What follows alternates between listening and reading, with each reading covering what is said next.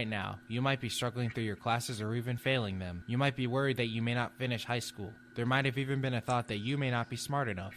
Well, the New Heights Educational Group begs to differ. We not only think you are smart enough, but with our help, you will complete your high school diploma. The New Heights Educational Group strives to improve your academic success through its tutoring services. To learn more, please visit newheightseducation.org and contact us. New Heights Educational Group, educational resources to help reach your goals. Hello and welcome to the New Heights Show on Education. I am your host, Erika Hanson. Today we will be speaking about um, education and disability, which is actually something that is very close to my heart. Um, I did go through special education as a child. To say that it was not great is perhaps an understatement, although I don't blame the school system. They used what resources they could. Unfortunately, those resources were lacking as far as understanding of disabilities and the integra- integration of children into a general education classroom. Um, I went to school in the 80s, so my knowledge of this is not very up to speed.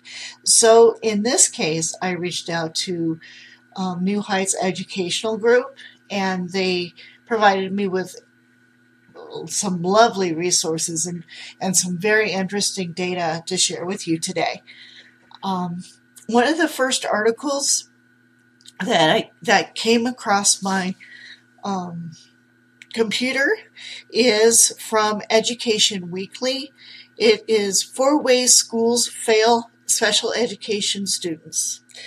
Um, now, according to this article, uh, in the U.S., again, this is United States only, um, students there are over um, 6.7 million children with disabilities currently in the system. This is dated May of 2018, so it is a fairly recent study. Um, I did want to point that out.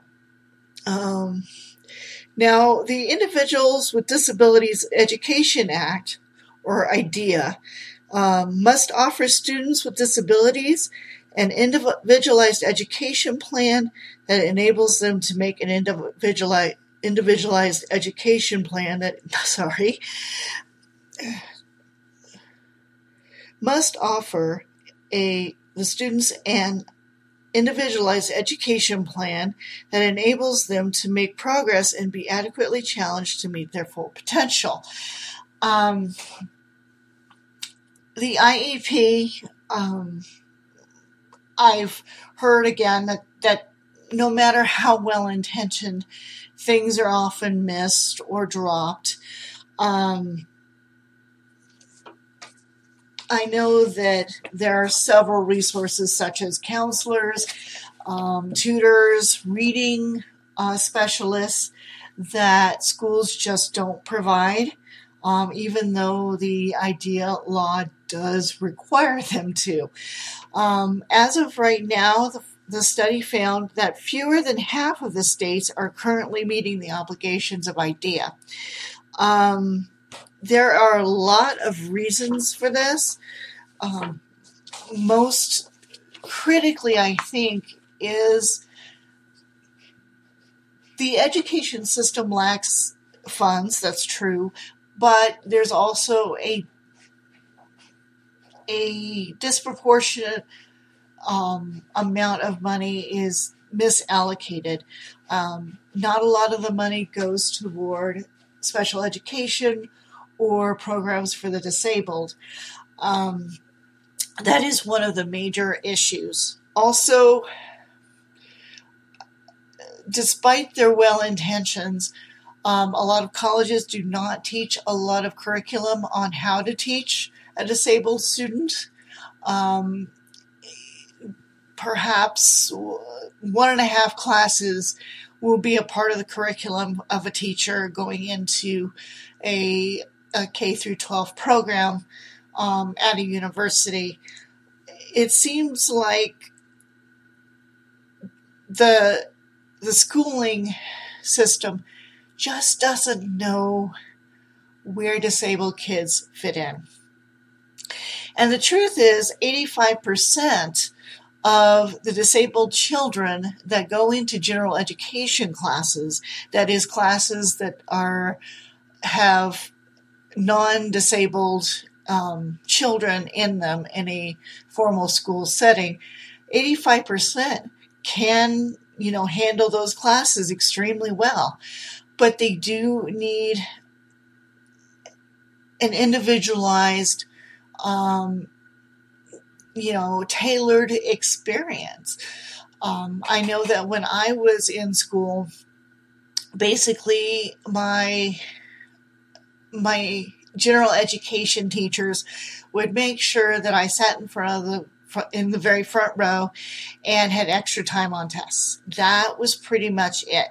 I did have a um, tutor that came about once a week to help me with lower grade stuff. I, I wasn't good in math, for example. Um, from reading this information, it doesn't seem that much has changed, honestly. Um, it seems like, well, to point out in this article, even though schools have the best intention to place a child in the least restrictive environment, which means an environment that is most mostly concurrent with the general um, general education standard.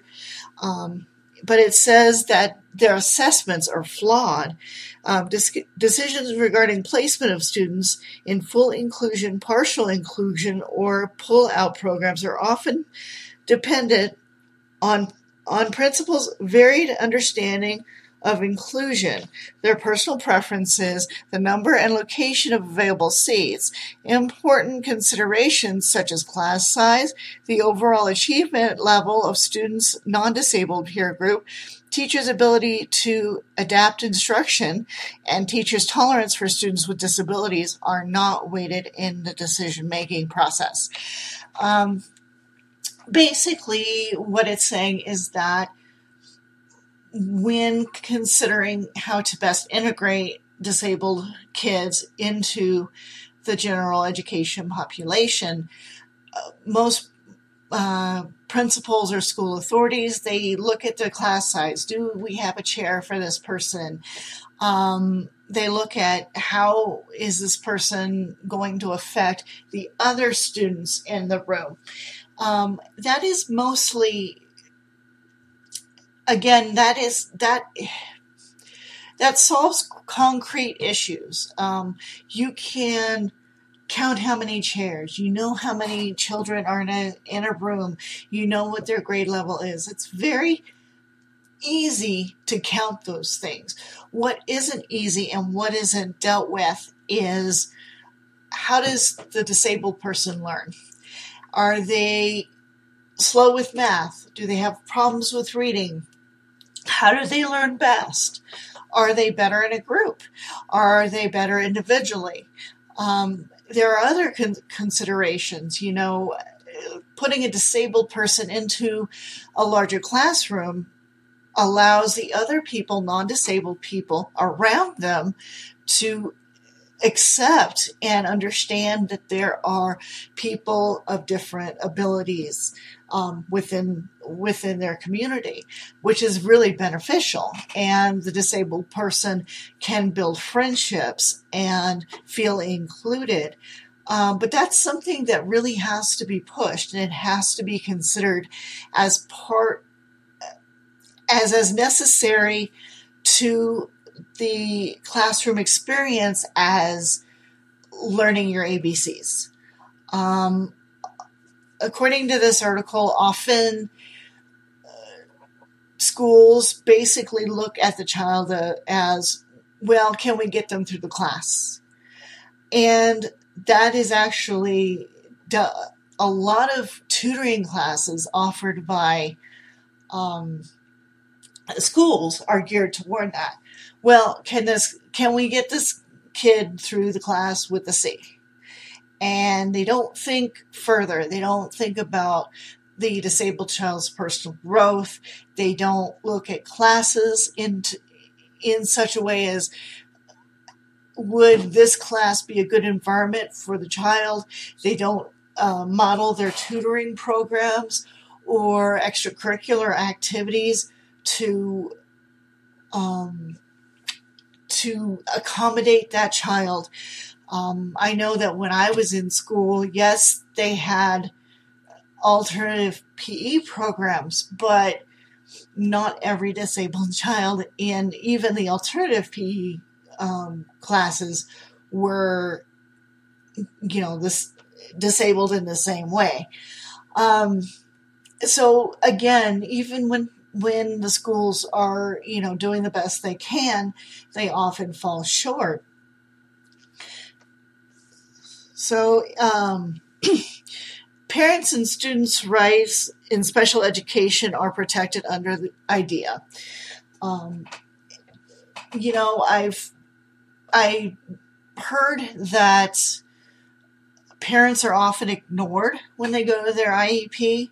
If they bring up a particular issue, um, it's pushed aside. Um, some of the things that may help the child that the parent is aware of are not implemented. For example, um, if the parent thinks that the child needs counseling, that may or may not happen depending on the counseling resources of the school in question. Um,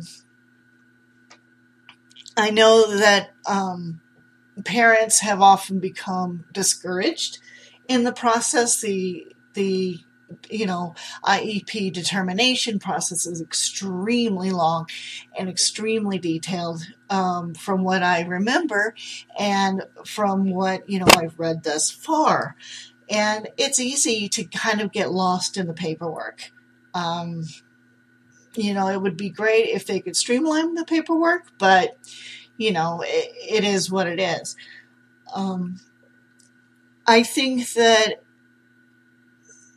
the parent and the school should be a team. They should be a team to help an individual and not one size fits all. Um, it looks like we're coming to the end of this segment.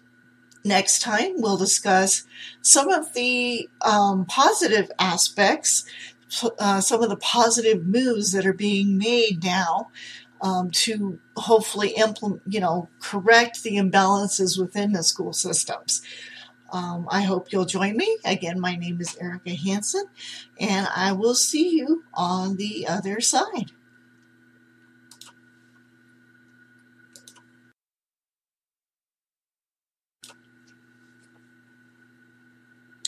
Hello again. This is part two of our episode on um, disability and education. My name is Erika.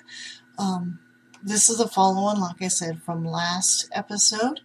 We were discussing education and how the education system succeeds or fails with regards to disabled students. Um, one of the other things um, regard in this article from Education Weekly, which actually is really wonderful. I enjoyed it. It was very um, easy to understand and approachable.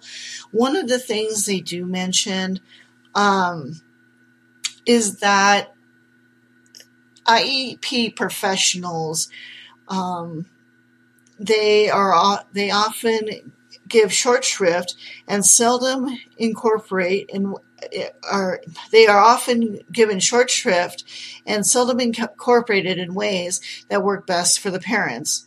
Um, IEP teams are frequently misinformed, parent, misinformed parents of their rights, schedule meetings at inconvenient times, are slow to provide assessment data, and exaggerate the downsides of more restrictive and costly programs. As a result, parents too often resent what they perceive as condescension from the child's IEP group. Um, you know, this is this is a major fail, failing, I think, of the education system. Um, I don't think that I don't think that resources, of course, as I mentioned, are allocated um, logically. I don't think that most education systems put disabled folks um, in a prior as a priority, honestly. Um, because of this, you know, they'll they'll offer things. Um, I know that there are several for-profit institutions that tutor kids in math, languages, anything that they might be um, having trouble in. However, these institutions, uh, professional for profit institutions, seem to follow the strict classroom oriented, traditional um, setting of general education. And like general education as a whole, I think that those tutoring programs don't focus on the individual person and making them the best that they could be. They are more concerned about okay, how how can we get them to the next grade level? And that's where their you know that's where their involvement ends.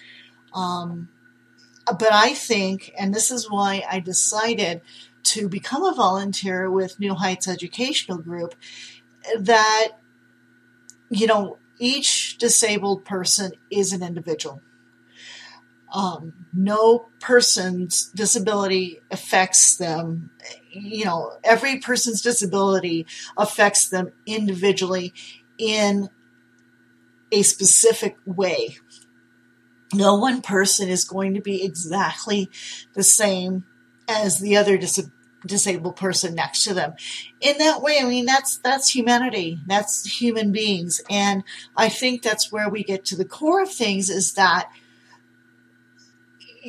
I, you know, start treat, treating people as individuals, not as a number, not as a seat in a classroom.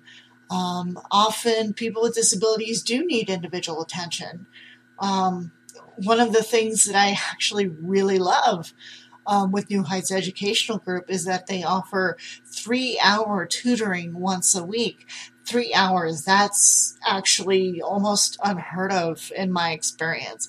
When a tutor took me out of class every, you know, every Tuesday, it was for one hour. That was it. One hour. Um, you know, so I, I was really impressed with that. Um, you know there's there are other things you can do as well. Activities. Does the kid learn better you know being shown something reading something? Um, you know it, sitting at a desk in front of a class is not the best way people learn. Um, I think that there can be more done, more interaction with the child um, definitely more discussions between the child and um, the school. You know, with these uh, tutoring programs that schools often refer to, usually the for profit tutoring programs, the expense is, you know, extreme. And often it is a choice between do I pay rent or do I get help for my child? And that's a that's a choice a mother should never have to make. A mother or father should never have to make. Um, you know, with New Heights Educational Group, the format is very welcoming and individualized, very much so. They take your kiddos on a field trip. They have them interact with other people. They give them volunteer opportunities. They um, let them explore the arts. Uh, right now, they actually have this looked pretty good for me. I, I wish I could take it. Um, they have an ongoing Japanese class that's going to start pretty soon here, which surprised me because that's pretty awesome. Um, you know, and also they partner with a um, you know, international travel company. So their kids can go, you know, over to another country and experience another culture, um, which I again think is wonderful. Um, one of the things that disabled people, I think, need and don't get, and what New Heights gives them is a more sensory um, way of learning so that the kids can experience different types of learning um, and that the learning experience can be tailored toward them and their likes and you know and what they do best at. Um, new heights education has had extreme you know you know successes in graduation um, they are not a school what they are is an outside company that assists and supplements the child's normal education. However, like I mentioned before, as far as uh, traditional education, there's a lot of missing pieces that the school either won't or can't provide. Um, I know that New Heights will teach children of all ages, all abilities. Um, they even teach some adults. Um, they are they are a company that's really dedicated to their mission. Um, and actually, you know, I don't mean to sound like a commercial for New Heights, but, you know, they are a pretty awesome um, service. And that was their goal to create an environment in which people with disabilities could achieve whatever their peers could achieve, or in some cases, uh, go beyond what their peers can achieve. Um, it's it's truly amazing. They offer an animation class, which I didn't know about, um, and I think is pretty neat. So they are not treating the children either that they are less. Um, sometimes I know I felt that as a child, having to be taken out of class, um, having to have a different physical education um, structure, it can be very alienating. And what New Heights does, and what, you know, there actually frankly needs to be more of, is more of this integrated um, let's gear the education toward the child. Let's not just look at the next grade. Let's look at their future as a human being and as an adult um, and make them ready for the world. Um, help them understand other cultures. Help them, you know, succeed in their dreams, you know, as, as corny as that may sound. Um, and we really do need more interaction between uh, traditional schools, whether charter or um, you know public schools, and these organizations because they, you know, something like New Heights offers such a realm of opportunities for disabled children, and if there were other you know organizations and resources like this that the schools could reach out in within the community to, I think that would be a wonderful thing for child growth. Um, you know, it's so different. I look at what uh, New Heights has to offer and think back to my own education experience and I just see a whole world opening up for these kids. They have, you know, online classes, which of course when I was going to school that was pretty much impossible, but you know, an online interactive, they have like I said, tutors that spend time with you. Three hours is actually quite a lot of time, and I I think that it would be a lot of time to actually get to know the child, and um, and you know really make uh, form a personal connection.